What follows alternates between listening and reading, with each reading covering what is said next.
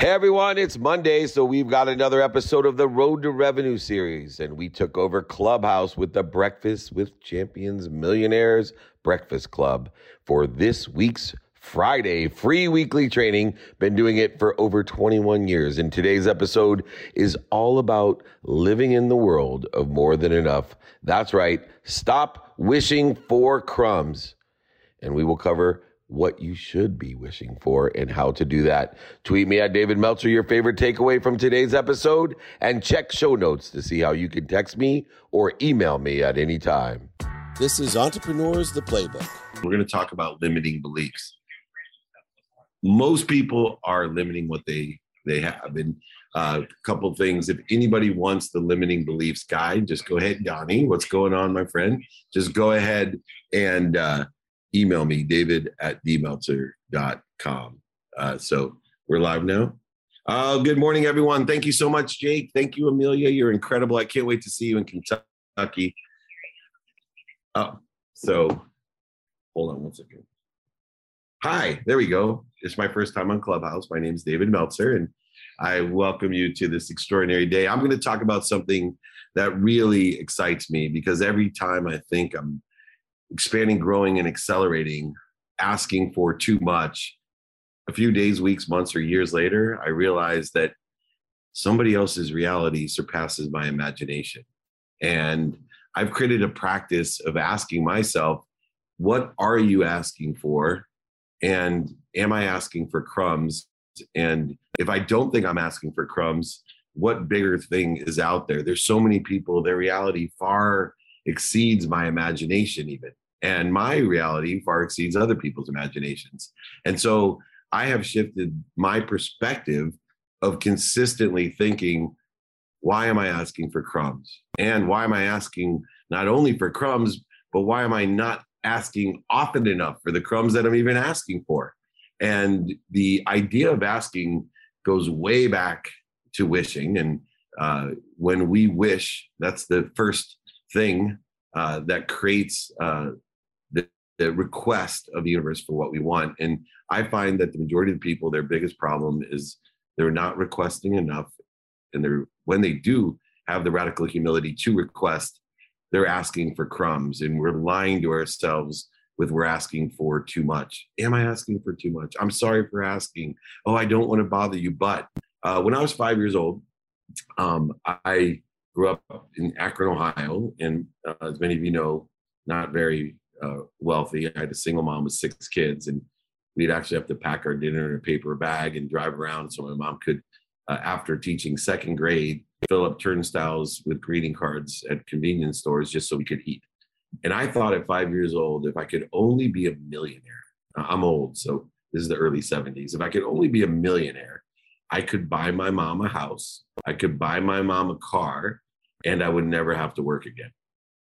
And believe it or not, the people that were around me, my family, friends, etc., would mock me. They'd laugh at me, make fun of me, thinking that I was asking for too much, too much to be a millionaire, too much to have to keep on working, uh, and that was way too much. And these are the assumptions uh, of my reality, the limiting beliefs that uh, energetically and genetically are inherited.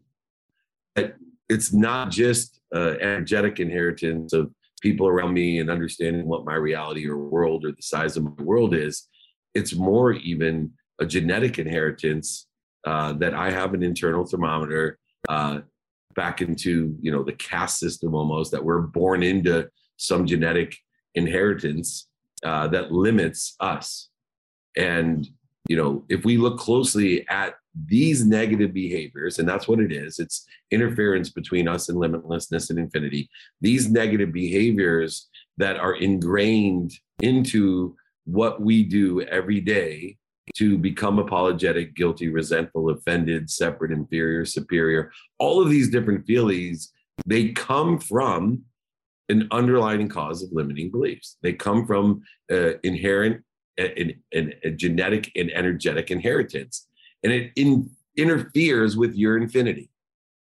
It interferes with your infinity. As much as we look at our lives and say, I'm dreaming big, I'll just add a plus one to it. I revert back to when I was five years old and I would, you know, get into that mathematical bat- battle where it would, you know, move up and up and escalate and escalate to, oh yeah, infinity. Oh yeah, infinity plus one. Are you living in infinity plus one? Are you realizing every day, taking your perception and your reality and realize that you have your own infinity? And that infinity may or may not be as big as somebody else's infinity. And we need to shift our paradigm and continually look to expand that perspective of not the goals that we have. Uh, and so many people make the mistake of setting goals.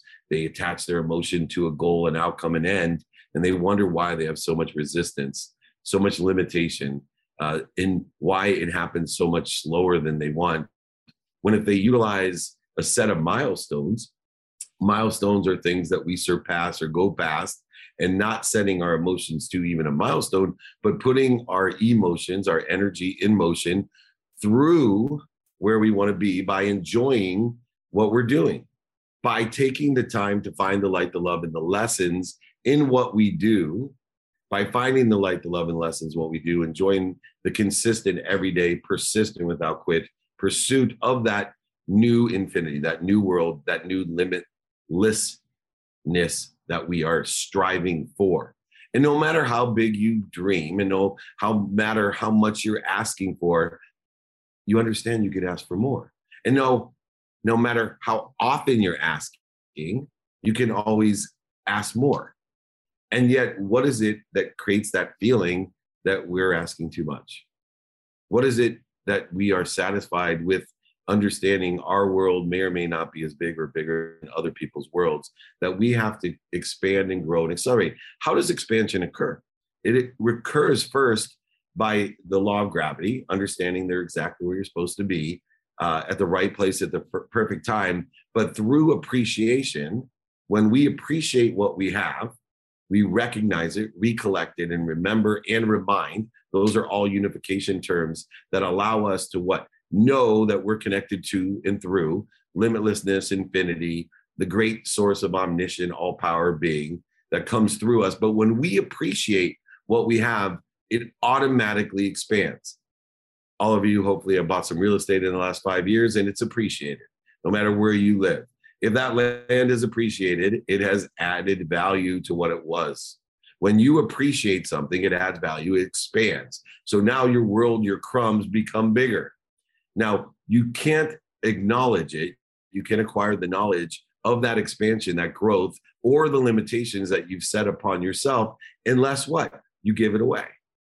See, when you expand and then appreciate, and then acknowledge by giving away, you now have a bigger vessel to fill, which then means it's more important to ask for more to fill that entire vessel so you can appreciate it, expand it more, acknowledge it, give it away. And so we need to get rid of the mechanisms that we're utilizing in our lives to create these limiting beliefs that either reset or recalibrate ourselves back to the temperature that our energetic and genetic inheritance gave us. These limiting beliefs are the things that stifle us, that create a reality that we can't, or that reality of being a victim that we live in some sort of world of not enough, or even it causes the scarce energy, which I lived in even when I was a multimillionaire early on in my 20s, of what I call just enough, buying stuff I don't need to make me happy, buying different things I don't need to make me happy, buying things to impress other people and even impress people I don't uh, even like. And so, how do we get rid of what are the steps to get rid of our limiting beliefs? Number one, I like to codify things. I like to codify the lessons I learned because I know that I'm going to forget every lesson I ever learned, including gratitude and appreciation. Even though I remind myself every day, I'm going to forget it. I just want to make sure that I have a system in place to access it. So I actually love to codify or write out my negative interference the needs of the egos, the triggers of the egos, the people, places, and things that trigger resistance, void shortages, and obstacles in my life. Anything that limits me, I like to write it out to remind, remember, and recollect the fact that these are the things that are interfering between me and a bigger world of infinity plus one, a bigger world that I can ask more of and more often of. And after I write it down, the second step that I utilize is to determine by looking at, paying attention, and giving attention to what instilled these beliefs. Is this an energetic installation or is it a genetic installation? If it's a genetic installation, I can look to see at the previous generations, great grandparents, grandparents, parents, and see if they have the same set limitations, they say same set conversation, the same set thermometer of, oh, I'm mocking you, laughing at you, scoffing at you. You can't do that. Oh, be careful. That's not going to work. What instilled these beliefs in you? Is it energetic or genetic? And then after you determine what has instilled these negative beliefs, interference, void, shortages, and obstacles that limit you from asking bigger or asking more, determine what the new positive belief would be. Use that infinity plus one as much as you can and try to instill every day without quit the pursuit of infinity plus one. You know, if you're looking at a car and this is your dream car, one of your milestone car, then add on, you know, uh, the best stereo system or make it a convertible. Do a plus one, determine a new positive belief and ask for more and ask more often. And then number four, utilize your vibration or frequency, the elevated appreciation of what now you're asking for to look for the coincidences or the evidence, raise your awareness, knowing that you can only be aware of what that which vibrates equal to or less than you. When you're asking for more, when you're instilling new beliefs, when you're expanding through appreciation, what you want, asking more often and asking bigger, infinity plus one, you're elevating your frequency, your vibration, you're raising your awareness, and now you can look for new evidence to support your bigger world. Your reality has expanded, and so has your imagination. And now that reality can continue to grow, expand, accelerate to fill itself through acknowledgement by giving it away. The fifth thing that you want to do is to use a, a frame it thing. I know uh, a, a, lot of people I know, Gary Vaynerchuk, one of my good friends and digital marketing mentor, he loves to frame things. You know, he frames it down to the worst case scenario and how you know, he can overcome that framing it is a great way of being able to get rid of limiting beliefs by taking away the unconscious competency, the ego based competency, the ego based interference of what? All the fear that creates that resistance for you. So if you can raise the awareness and then frame it in worst case scenario, if you know I take this job and it doesn't work out, I can always go back to being an accountant sitting nine to five in a cubbyhole. You can frame things that will reduce or alleviate a lot of the fear based resistance interference that causes you. The sixth step that I use to get rid of this limiting belief, these inherent, uh, inherited genetic and energetic uh, limitations that we put on ourselves that allow our realities to be stifled because we are just asking for crumbs uh, when we should be eating the whole cake, is to recite the affirmations. You know, some of the affirmations that I recite all day long are I am happy, I am healthy, I am wealthy, I am worthy. What am I doing to interfere with it? I'm connected to and through the greatest source of power, the omniscient source of power, the all powerful of power. Who cares about me as much as I care about my children, except for they know everything and I don't know anything. I'm ignorant and humble. So I recite affirmations to remind, remember, and recollect that oneness of what I'm connected to and through. I recite the affirmation to remind, remember, and program a genetic inheritance and an energetic inheritance as much as I can, as frequently as I can, knowing that my conscious continuum how I shift my energy and my own genetics, my own quantum personal characteristics, obsessions, and addictions are determined by what energy, ideas, thoughts, beliefs, and actions I'm putting into the conscious continuum by utilizing the cellular memory that I have to speak to the 40,000 of the same thoughts that I have in the subconscious, which creates these efficiencies, effectiveness, and statistical success of neural pathways that will speak to, send a beacon, a frequency to the epigenetic layer of my quantum being. which then activates my genetics. My genetics is a program that has been programmed by what? The energetic and genetic inheritance that I have. And so, one, if I write down the negative limiting beliefs, I determine what instilled these beliefs into me and then create the new positive beliefs and utilize infinity plus one to do so. And then raising my awareness, my vibration to know there's new evidence of these great coincidences of a bigger, brighter, happier world that I can live in, surpassing my previous reality with a new imagined, then new reality thinking of the worst case scenario to frame it to get rid of or dissipate or dissolve any fear based triggers that may create resistance or support the previous limiting energetic and genetic inheritance. Then I recite these affirmation to utilize the positive aspects of my conscious continuum, the conscious, subconscious, and unconscious. Then finally, step seven is to rinse and repeat. If anybody wants these seven limiting beliefs. And once it, in a guide, I'll send it to you. I'll give you my book, ebook, audiobook. I'll sign a copy. I'll send this all to you. Just email me. My email is in uh, the notes, wherever it is, david at dmeltzer.com. Reach out. I'm happy. This is what I look at every day. This is what I do, knowing that I have the power, happy, healthy, worthy, wealthy power to expand and grow every single day and reminding, recollecting, remembering to ask bigger, that I'm asking for crumbs and ask more often in person. Every day I'm asking in person, hey, utilizing an open mind.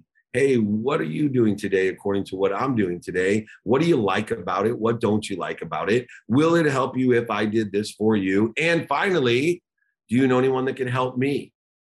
And utilizing this methodology of an open ended minded template of creating open hearts because the way we think creates the way we feel. The way we feel creates the way we act. Knowing that open hearts create open sorry open minds create open hearts and open hearts create open hands. Open hands are those that know that giving and receiving are one. Rinse and repeat. Limiting beliefs are the ones which have the greatest potential for impacting us negatively upon achieving your full potential not not somebody else's, not what's missing, not what you don't want. Your full potential according to what you have inherited. Our potential is given to us at birth, energetically and genetically, and that we in this lifetime can pursue that potential and in its own activity create joy, fulfillment, passion, purpose, and even profitability.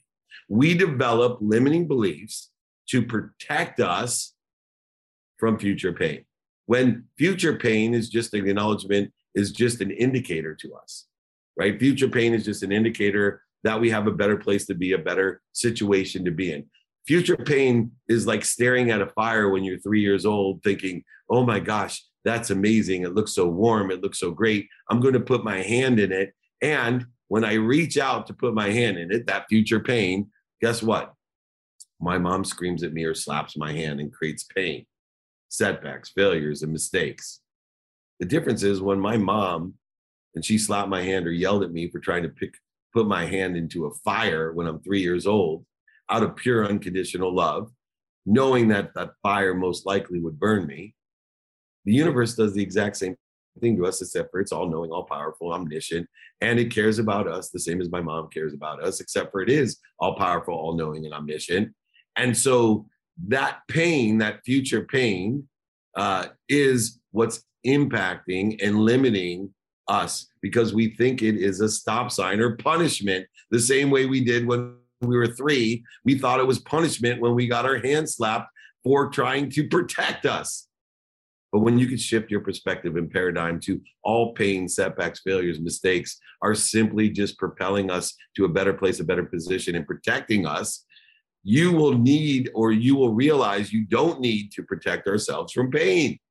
You don't need to protect yourself from pain or setbacks or failures or mistakes. As long as you are trying to find the light, the love, and the lesson in it, when you reach out for the fire, if you get slapped and you learn not to put your hand in the fire and you utilize your perspective with appreciation that you didn't burn yourself, even though you didn't think it would burn you, you can have faith that it would have because the universe is omniscient, all powerful, and all knowing, and it cares about you the same as your mom cares about you when she slapped your hand trying to put your hand in the fire. So if you didn't get the job, if you didn't marry the girl you wanted to marry or boy that you wanted to date, or you didn't get what you wanted, and you were sure that's what you wanted because you attached your emotions to the outcome, which gave you a positive feeling that this is everything you wanted. The business has to be this way. And it didn't work out. You should be grateful because there's nothing to protect yourself. It is actually protecting you and propelling you, not punishing you because it's putting you to a better job, a better situation, or a better position. I did a meetup at Propelify in New Jersey a day or two ago. And uh, w- one of the guys that I've been working with for four years uh, came and just broke down crying. And, you know, th- this gentleman has been through it. He economically, and he just broke down because he is finally, after four years, in a better place, a better situation, in a situation that his world wasn't big enough to understand at the time. So he needed to continually to learn lessons and find the light because his milestones were, as uh, my friend Michael Mola taught me today, right? life's a, a, a pinball machine. you know, it's not a bowling alley. You're going to bounce, bounce, bounce, and each of those bumpers are pushing you towards the winning score. You do not need to protect yourselves against pain. Usually, this is developed in response to our childhood from trying to stick our hands into fires and getting slapped, attaching our emotions to an outcome. Now, what we want to do is we want to expand our world. And in order to expand our world, our reality to surpass our current imagination, we have to see what world we're in. The first world that you could be in is the world of not enough. Are you in a world of not enough? Were you energetically and genetically inherited a world of not enough? Are you a victim? Are you a why me person? you know what like i said when i was growing up i lived in this world of not enough everyone around me didn't have enough if the car broke down it was the ultimate you know uh, shakespearean tragedy uh, although we had so much love and happiness which i didn't understand until i expanded my world of how valuable the world that i lived in was because my perspective was not enough it was continually attached to these outcomes especially financial outcomes and no matter what happened, it was why me? Why can't I have that? Why do they have that? And then eventually I moved to a second world, which, you know, you may be in now. And it's the world of just enough. Uh, now, just because you have a lot monetarily doesn't mean you're not living in a world of, of not enough. I know people in $40 million homes in Newport Beach, California that live in the world of not enough. They consistently are victims they live in liability and blame, shame, justification. They never have enough. Then there's people that live in the world of just enough. And that world's not to you like a victim, but it's for you. Uh, understanding philanthropy as a negotiation or a trade, the more I give, the more I receive not knowing that giving and receiving are ones and the ultimate objective is to find open minds so that we can create open hearts which create open hands. Open hands give and receive. When you lay them onto the ground people can take and give at the same time. And we can expand and grow through appreciation. And each time we receive appreciating acknowledging by giving it away. And when you know i was about 25 years ago uh, running Samsung's phone division. I had the world's first smartphone with Windows and Microsoft. And, you know, I can imagine it was well known on the Silicon Valley in Sand Hill Road. I'd raised hundreds of millions of dollars. And, uh, you know, I can imagine, you know, this young Jeff Bezos, a little bit older than me, telling me he was going to be the richest man in the world. See, I lived in the world of just enough. So thinking I was a top and a philanthropist, Everything in my life was a liability of blame, shame, justification. I lived in this world of just enough, giving to receive, trading everything that I had, buying things I didn't need to impress people I didn't want, thinking that my worlds were bigger than everybody else's as a optimist, the top of all optimists. And I can imagine sitting in the garage with Bezos and him looking at me going, Oh man, you're so successful, Dave. And you're incredible, Dave. And but I'll tell you this, Dave, I'm going to be the richest man on earth someday. I'm gonna sell these books out of my garage and be the richest man. I'm gonna be a trillionaire someday. I just have to tell you, my world was just enough.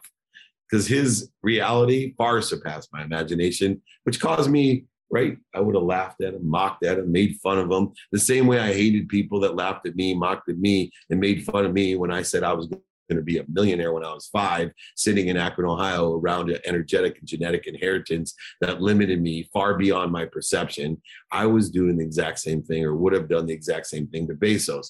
Are you kidding me? How many of you would have believed Jeff Bezos 25 years ago selling books out of his garage? But he realized that he had a desire that he must be what he can't be, that his imagination far surpassed everybody's imagination. His reality far surpasses so many people's imagination today.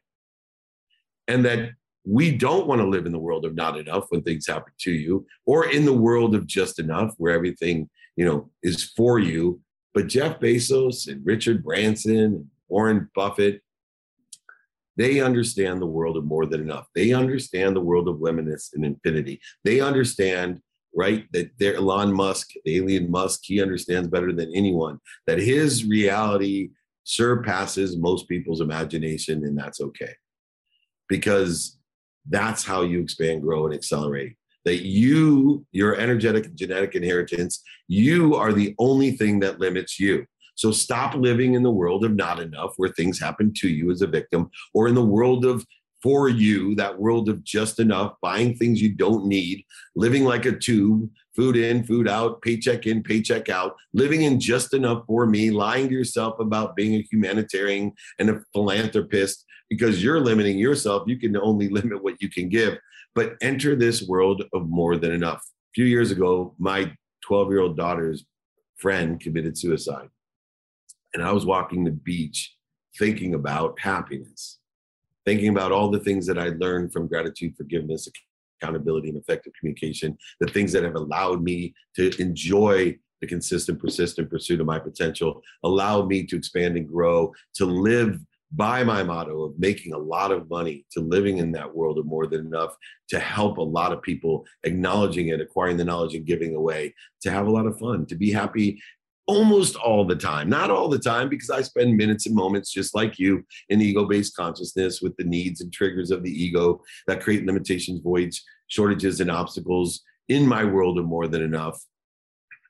But I came up with this idea that I could utilize not only the values that I knew, but the daily practices that I had utilized for years in order to regain all the wealth that I had lost from living in the world of just enough and not enough but utilizing this abundant philosophy of every day taking inventory of who I was, taking stock of who I was, a daily practice of knowing what I wanted personally, experientially, giving and receiving wise, knowing who could help me and who I could help, praying to God every day in the morning. May God put in front of me at least 10 people I can help, and may God put at least 10 people in front of me that can help me, knowing if I knew my what and my who, that how would allow me to be productive, to provide value to others, to be accessible to others, and access what I want with open hands, and be grateful, to utilize the superpower, to find the light, the love, and the lessons to allow me to live in this world of more than enough.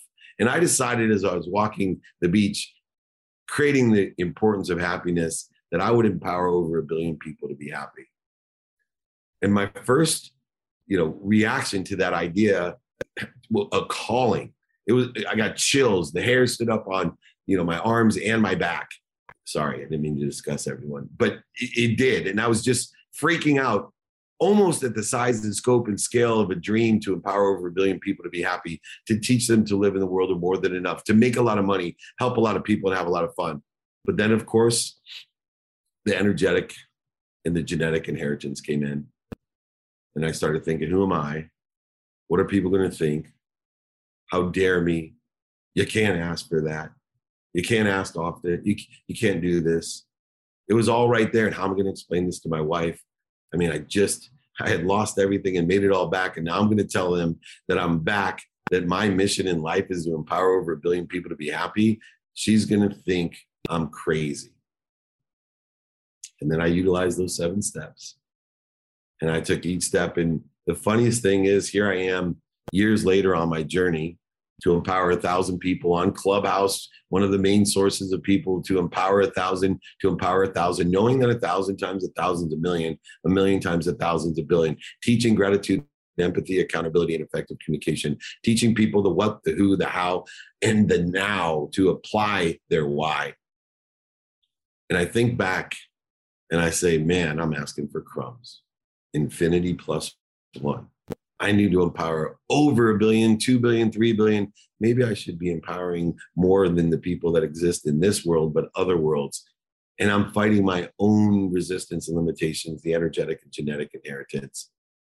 What I want everyone to do starting today is to share in the whole effing cake. Stop asking for crumbs. You're not asking big enough and you're not asking often enough. You are limiting yourself by an inheritance that you had no power over, but yet you are connected to and through the greatest source of power, the greatest source of love, light, and lessons, the greatest source, omniscient source, all powerful source of everything, of more than enough of everything for everyone. And if you can do that, I promise you, inch by inch, day by day, your reality will far surpass even your imagination.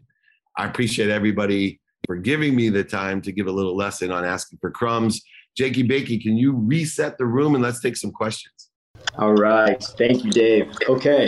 So we've got about 29 minutes here left on Clubhouse and, of course, the training. So we've got questions coming in from Zoom, from Instagram, and then, of course, here on Clubhouse. So uh, let's start with Clubhouse. So, Dora Maria, if you can please unmute yourself and feel free to ask your questions.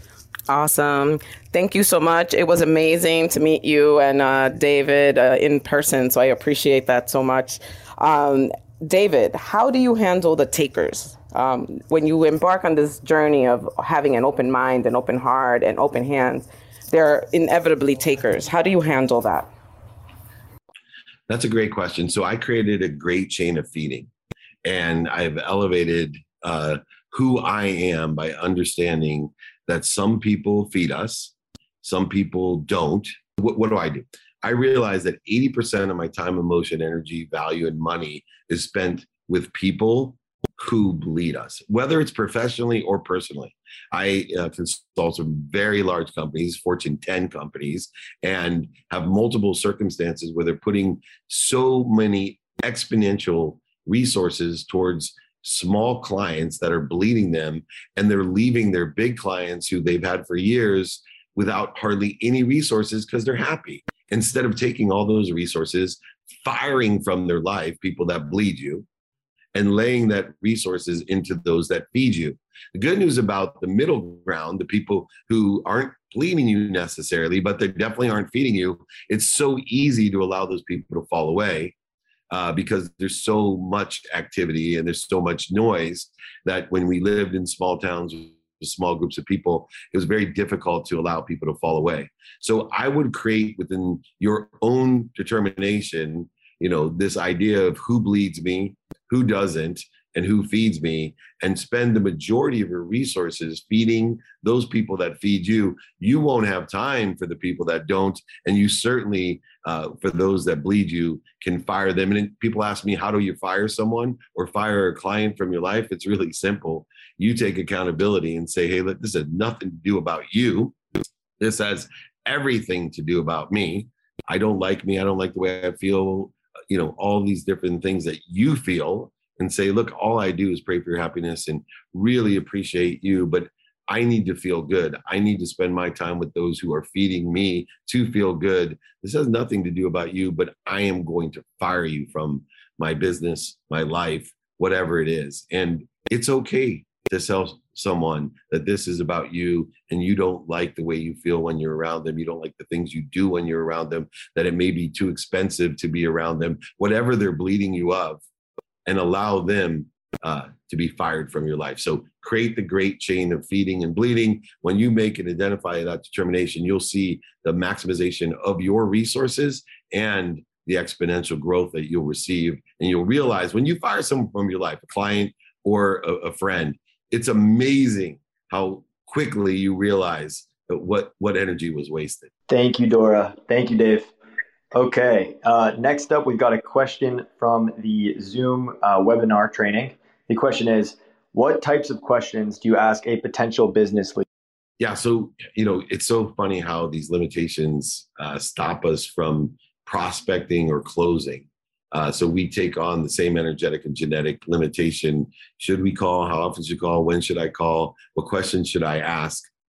Um, I utilize that open-ended question uh, template, right? I'm always asking, determinative upon the topic or business issue or life issue that I'm uh, discussing. I immediately want to get alignment, synergy, supplementary ideas on how and where the person is at. I want to get understanding. So, in order to do so, I ask them according to what the topic is, what are you doing today? And so, when I learn as an intelligent follower, uh, as I define a leader, an intelligent follower, as I'm more interested than interesting and ask, what are you doing today about your solar? What are you doing today about your annuities? What are you doing today about your real estate? What are you doing today about your 22 year old? What are you doing today about? I learn and I tried to figure out how I could be of service or value. And as I ask more open ended questions and say, would it help you if, with a closing question, you know, I found you a day nurse so that you can be more productive, accessible, and gracious in the activity you get paid for. It would help you if I was able to introduce you to this person? Would it help you if I was able to take the time to teach you how to articulate value to exceed what you're asking for? I then have opened up the world of crumbs by allowing myself for a natural transition to ask big and the biggest question I can ask, the one that encompasses infinity, the one that encompasses how big the size, scope, and scale of our reach is, is a simple question Do you know anyone that can help me? And if you ask someone after learning about them, being more interested in interesting, seeing how you could be of service or value, asking a simple question of an open mind do you know anyone that can help me? Knowing that if it's a closed mind, I'm going to run the other direction because it'll take at least a thousand times the energy, emotion, value, and money in order to re engineer a closed mind. And there's so many open minds out there. But once I ask an open mind, do you know anyone that can help me? I now have either identified that they themselves can help me as a power sponsor, or at the very least, they can leverage the minimum of a thousand people in their network to see who can be of service or value to me. An open mind will have an open heart, an open heart will have an open hands. I've exponentially grown my network. I've utilized the ability to ask often and ask bigger in order to effectuate and break that chain of inherent genetic and energetic inheritance. Uh, so the open-ended question guide is something that I've been giving away uh, for years. It's helped so many people in a simple template understand how to provide value and how to ask bigger, to ask for the whole cake, not the crumbs, and to ask for infinity plus one. Plus, it helps them ask more often. I still check, Jake, my sent box every single day to see how often I'm asking, you know, asking for help, asking to see, you know, if there's anything I can do. There has to be an ask. I keep asking more and more and more, knowing that that creates the productivity, accessibility, and gratitude in my life. Uh, thank you so much. This is David Meltzer. Reset the room and get another question. You got it. Thank you, Dave. Yes, this is the Breakfast with Champions here, 6 a.m. Pacific time, 9 a.m. Eastern time. Of course, Dave's been doing training for over 21 years. Uh, we've got the Zoom webinar with over 50,000 people registered. Uh, Dave was talking about crumbs for the first 30 minutes of this training, and now it is a open Q&A session. So if you'd like to ask a question, feel free to implement them into the Zoom, into the Instagram, and then of course here on Clubhouse. So um, next up, Dave, we will take a question from Instagram, and then Christina will ask a question on Clubhouse. So the question's from uh, Shinuna, and the question is, what about relatives? What do you do about relatives who make you feel bad every time that you see them? Yeah, first of all, nobody can make you feel bad. You you want to realize, you know, why is it that people trigger me? Uh, now, those people most relative to us have snapshots of us and that's why we're triggered or they make us feel bad is that they have snapshots of who we were and so you know i tell a story about my uncle for my 50th birthday almost four years ago uh, i decided which was probably the one of the dumber decisions of my life one of the more difficult decisions to throw 50 birthday parties around the world for charity. I'm the chairman of the Unstoppable Foundation, and I, you know, sports person. So they have the 30 for 30. I was going to do the 50 for 50 and raise millions of dollars to build community centers in Africa for Unstoppable. Um, and you know, the very first launch one, uh, my uncle who really his snapshot of me is the previous Dave Meltzer, the 18 to 21 year old David Meltzer, the one who lived in the world, you know, of just enough, the scarce Dave Meltzer, the young, ignorant, arrogant Dave Meltzer, not the ignorant, humble Dave Meltzer. And he was at the table with all the board members in my family. And he looks at Cynthia Kersey, who's the founder of Unstoppable, and he says, So, how much is David getting paid to do this? and my wife was so offended. Oh my God, this is going to ruin her night. And she came up to me furious. Oh my God, your uncle, I can't believe it. He embarrassed you. He did. And my initial reaction, because I always spend minutes and moments in ego based consciousness with a need to be angry or offended or right or some other stupid waste of energy. Um, after I stopped, dropped, and rolled and breathed and looked there and I said, Oh, yeah, I can imagine that. Because that was the snapshot of who I am to him. And it bothered me because it was true. And so, what we utilize is forgiveness in order to effectuate the relatives that don't make us feel good. Uh, and you know, you can't fire certain people that are most relative to you. You can't fire your children. You know, use that as a great example. I wouldn't fire our parents. Um, but what we can do is to forgive ourselves and to try to understand where they're coming from and pray for their happiness. Uh, if they're attacking us, if they put judgments and conditions on us, especially if their you know, judgments and conditions are you know effectuated by snapshots of the past parts and worlds that we've grown past and and through, you're just wasting energy with the need to be offended or feel bad. And so, what we can do is limit the amount of uh, interference or uh, activity that we have with them. Uh, but if they're relative to us in a context that we cannot fire them, then what we want to do is understand and pray for their happiness and then utilize the law of falling away, the rule of falling away, to limit the amount until we can learn to forgive ourselves, understanding more where they're coming from, but always loving them, appreciating them, and praying for their happiness. When somebody like that, though, is not relative to you in a significant way, run away. But I would, if it's a parent, a, sibling, a child, we don't run away. We understand and pray for their happiness, but we can limit uh, not only how often we're with them, but also the damage that we do by taking accountability and forgiving ourselves and asking ourselves, what do we do to attract this to ourselves? And what are we supposed to learn from it? It's okay if someone has a judgment and condition about 20 years ago, some incident that you did that may have been a mistake, even though you've grown past it and, and you've you know gone and grown and learned from it, they haven't seen it. So the best way to do is get that reconciliation through understanding and forgiveness, and you will feel better. And that's exactly what you want to do is feel good. Thank you so much. Excellent question. I'm sure every single person on here has that experience and curiosity of what to do with people that don't make us feel good, especially the relatives, the one most relative to us. All right, Jake, let's take another. You got it. I think that was the question of the day so far. So incredible question. Thank you, Shanduna, for asking. All right, next up, we'll take a live question here on Clubhouse from the one and only Christina Madrigal. So, Christina, if you can please unmute yourself and welcome to the club.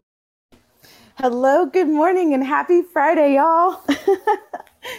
Thank you so much for calling on me. You're the, y'all are just the greatest. This has been amazing morning, so much value. It's just so much fire. So thank you so much. Um, one of the things that you had said when you were talking was um, really seeing what is possible for you when you're asking for your cake uh, beyond the crumbs. And I just wanted to express thank you for for modeling what is possible, not only from a financial and business perspective, but seriously, you're one of the kindest people I know on the planet. So thank you for modeling that. Um, my question is, how do you um, can you di- deep dive a little bit more into acceptance in terms of like uh, you spoke, you know, you didn't get the job or you didn't get the the dream life or whatever that thing was that you thought maybe was the thing, and not only uh, uh, detaching yourself from the outcome, but a little bit further than that of just it, the process of accepting when something doesn't happen that you thought that you wanted that you know ultimately you can accept that it's it's not the best but um, just that expect, acceptance piece thank you so much Oh, you're welcome, and thank you for the compliment. Um, kindness is the greatest compliment you can give others. So, if we recognize the kindness that at least we have the intention for, uh, it goes a long way for both parties. So thank you. Um, yeah, processing uh, the detachment of emotions from an outcome that we wanted uh, is definitely within the context of human nature. It's a daily occurrence uh, that things don't happen as planned. In fact, I tell people all the time to have routines, but if you want to make God laugh at you, come up with a well developed routine or plan or an outcome. And I promise uh, that God will change that for you or source or whatever you believe in. So for me, I use faith. Uh, faith to me is that currency. Uh, it is the object of energy that I put into the flow to get what I want, knowing one thing that I don't know what I don't know. And although I take inventory every day, uh, which reduces the disappointment because it allows me to make subtle changes of perspective, it allows me to learn every day that I may not be asking for the right things. I may not asking big enough. I may not be asking often enough. I may be asking for crumbs. And the universe is telling me, hey, this job is crummy. There's a job over here that is the whole cake. It has a salary, commission, equity, benefits, and the freedom of working when you want, where you want. And yet, I really wanted that job that had a salary, uh, or I wanted that job that had health insurance. I see it every day. I see it with my own kids applying to schools as I did when I applied to school. And my dream was Stanford, but my journey was not Stanford. That was undergraduate and law school. And I thought for sure I did everything that I was supposed to do in order to effectuate that decision. You know, I may not have gotten into Stanford, but I will tell you today that, you know, not only did I have to pay for my college, that I got a full scholarship, but my law school, which I did have to take loans for, if somebody would offer me a full scholarship to Stanford or Harvard or another dream milestone that I had, uh, I would gladly pay for the law school that I went to and for the experiences I had looking back and connecting the dots backwards, there's no doubt that the universe was pushing me through rejection, through lessons, through pain, mistakes, failures, and setbacks of what I wanted into a better place, a better position, and a better situation. And ironically, you know, I was with Mike Tannenbaum last night, the old GM of um, the Jets, and he's on ESPN, and he now teaches a course at Columbia uh, in sports uh, business sports law at Columbia Law School, which is right one of the top law schools uh, in, in, in the world. And he laughed with me because he went to my law school. And he's like, "Can you imagine?" Goes, "We couldn't get into this school, and now they're paying us to teach them." And I think to myself, "Yeah, because the universe knows what's best. The universe knows what's best, and I have to have faith." Every time I don't get what I want, that something better is happening. Let me change your mindset and repeat that one more time. Everything and every time something happens that I don't want, when I don't get what I want, I have to have faith that's because I'm going to get something better. Boom. That's a simple process, paradigm, and perspective shift that will change your life. So, pain is an indicator, it's propelling you, it's not a punishment and stopping you. It's that simple. And so when you don't get what you want, be grateful, forgiving for what you should have done or should have known or should have been aware of. Be accountable, but be inspired. You are in spirit that something better is happening, and you're just using the man made construct of time, the 24 hours in a day, to disappoint yourself that you don't have the capability of ignorant. You have the capability of ignorance. You don't have the capability of omniscience to know why you didn't get what you want. You just have to have faith that it's going to be because something better is coming your way. Uh, this is a very important paradigm shift for everyone, especially in the context of learning not to ask for crumbs, learning to ask more often. And Christina, I promise you, you have a better place, a better situation, and a better uh, uh, place to be than the one you thought you were supposed to be. So, thank you so much for that question. You're amazing. Thank you. Thank you so much, Christina. As Bonnie on the webinar said, mic drop. That was definitely a mic drop. Thank you, Dave.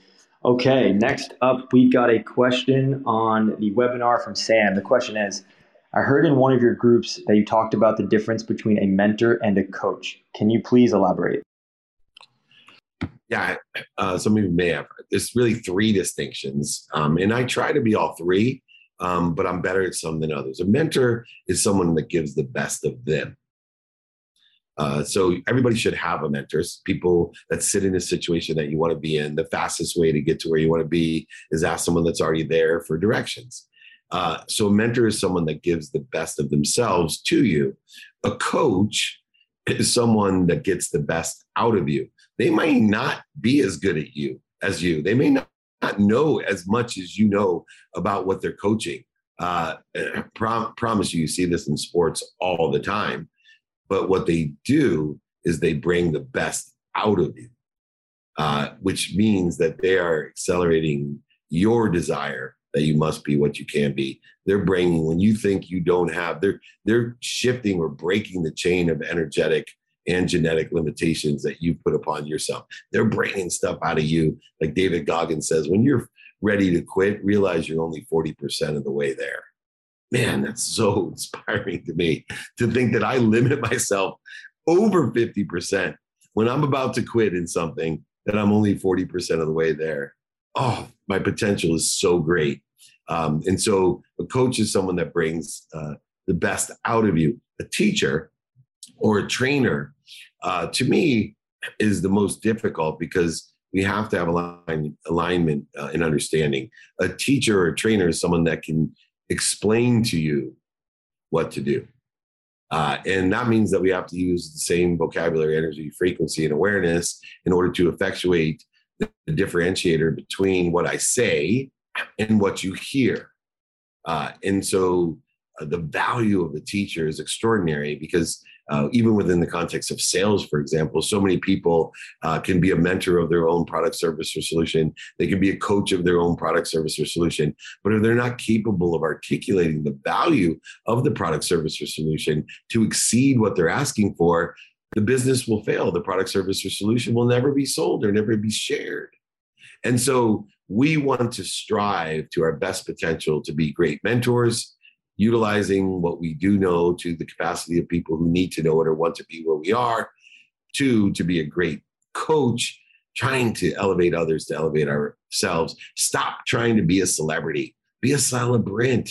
Be a coach. Bring the best out of people. Plant seeds in them. Plant seeds in them, even though they may be trees that you never sit under, as Dennis Waitley always taught me. And then practice, practice, practice be more interested than interesting. Learn to teach, learn to articulate the value to exceed what you're asking for. Learn to explain things. So not only is it what you say, but people actually hear what you say and create action from what you say. Be a mentor, be a coach, be a teacher. Let's all be celebrants. Thanks, Jake. Uh, we got another question. We sure do. We've got about seven minutes or so. So that was an incredible question. Let's take a question here on Clubhouse. Uh, Joseph Storzinger, if you can please unmute yourself and welcome. Hey, hey, hey, David, what's going on, my man? Thank you. Appreciate all your help, my brother. Uh, Jake, it's good to see you. Thanks for bringing me up here. Um, such aliveness over in Hoboken the other day with everybody, seeing everybody together. Um, nothing greater than that. And I'm so happy for everything you guys have going on. And sort of here thinking, you know, what's next? What's new? What's happening with David Meltzer, the team, and everybody? We know we have office hours coming up, but what's some of the, without giving away maybe too much information, what's the next thing? Yeah, I think, you know, the studio with Blue Wire that we have at the Wynn, um, all the different content that we're going to be providing to help people with their playbook to success. So, anybody in Las Vegas, come by the lobby, check out our new studio at the Wynn. Uh, we're bringing the billionaires, millionaires, entrepreneurs, celebrities, athletes, and entertainers into a studio to capture all the content and creativity uh, that we can and knowledge so that we can modify it, amplify it, and perpetuate it. Uh, season three of Two Minute Drill I'm still looking for the best companies to apply to win $50,000 of cash prizes over every episode. We have 12 episodes we're going to be filming. Please try out. We would love to have you. Uh, it's on Bloomberg TV, it's on Amazon Prime Video, the same as Office Hours, uh, which launches next week uh, with those billionaires, millionaires. So uh, you know, what's next for me is to keep empowering people like you, Joseph, and Christina, and others in Clubhouse and on the webinar. I've been doing this for over 21 years, and I finally got to the 25% result mark where I'm aware that we're having an impact, and I want to continue to have that impact. I'm continuing to have and to help people make money, help people, and have fun.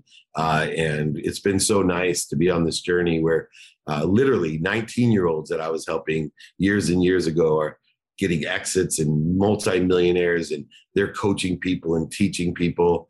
Uh, so we're going to continue continuing on to enjoy the consistent persistent pursuit of our potential. We're going to make as much money as we can to help as many people and have as much fun by creating content modifying it amplifying it and perpetuating whether it be elevator pitch in its seventh season two minute drill in its third season office hours in its first season the new studio at the Wynn, the new studio at SoFi Stadium in Los Angeles, uh, or coaching, free trainings, you know, anything. I do have a, a wait list for one-on-one help. If you need that, please join the wait list.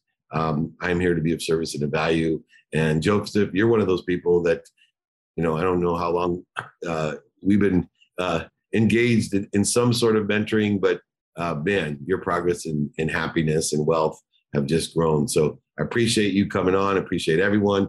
I think we have time for one more question, Jake. Thank Perfect. you, David. Awesome. Hey, Jake, I'd love to ask a question. It's Rachel, if that's cool. Yeah, go ahead, Rachel. Hey, David. Sorry for the background noise. I'm just walking my dog right now. I, I've met you a few times at the Super Bowl. It's always incredible to hear you speak. My question is how do you help or deal with someone that is coming to you for advice or to buy something from you that has limited beliefs?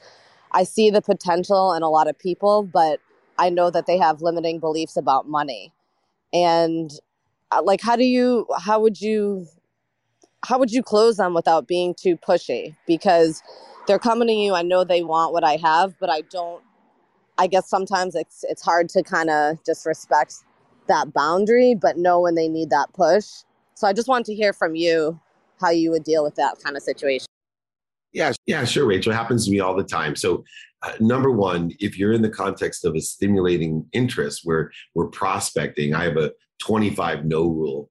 Uh, so, which is once I determine it's a closed mind and I get a no, I go ahead on to the next no. And I know that within the context of 25 no's, I'm going to get somebody that does have an open mind so I can utilize the open heart of how they feel with their open hands. Now, this is more in the engagement stage where someone has an energetic or genetic inheritance, a limiting belief, a closed mind. Uh, and so I use a three no very pragmatically, a three no rule. Um, so I will go ahead and it's a universal one. So it's not just them telling me, you know, I have limiting beliefs. No, I don't have enough money, or it's not going to work for me, or whatever the excuses are of their limiting beliefs in, in genetic and energetic inheritance. Um, I go ahead no matter when that resistance occurs, or if accidentally I create resistance, that's one no. But on the third no, I give them an opportunity to reassess and realign and re-engineer uh, their limits. And by doing so, you need to go ahead and reduce, actually counterintuitive, the push, meaning you have to articulate to them, hey, this obviously isn't the right place or the perfect time for you. When you're ready, I would love to work with you, but now I have to attend to those people that do have and are interested in what I'm doing. So please let me know. 50% of those people that have those limiting beliefs, 50% of them will never call you.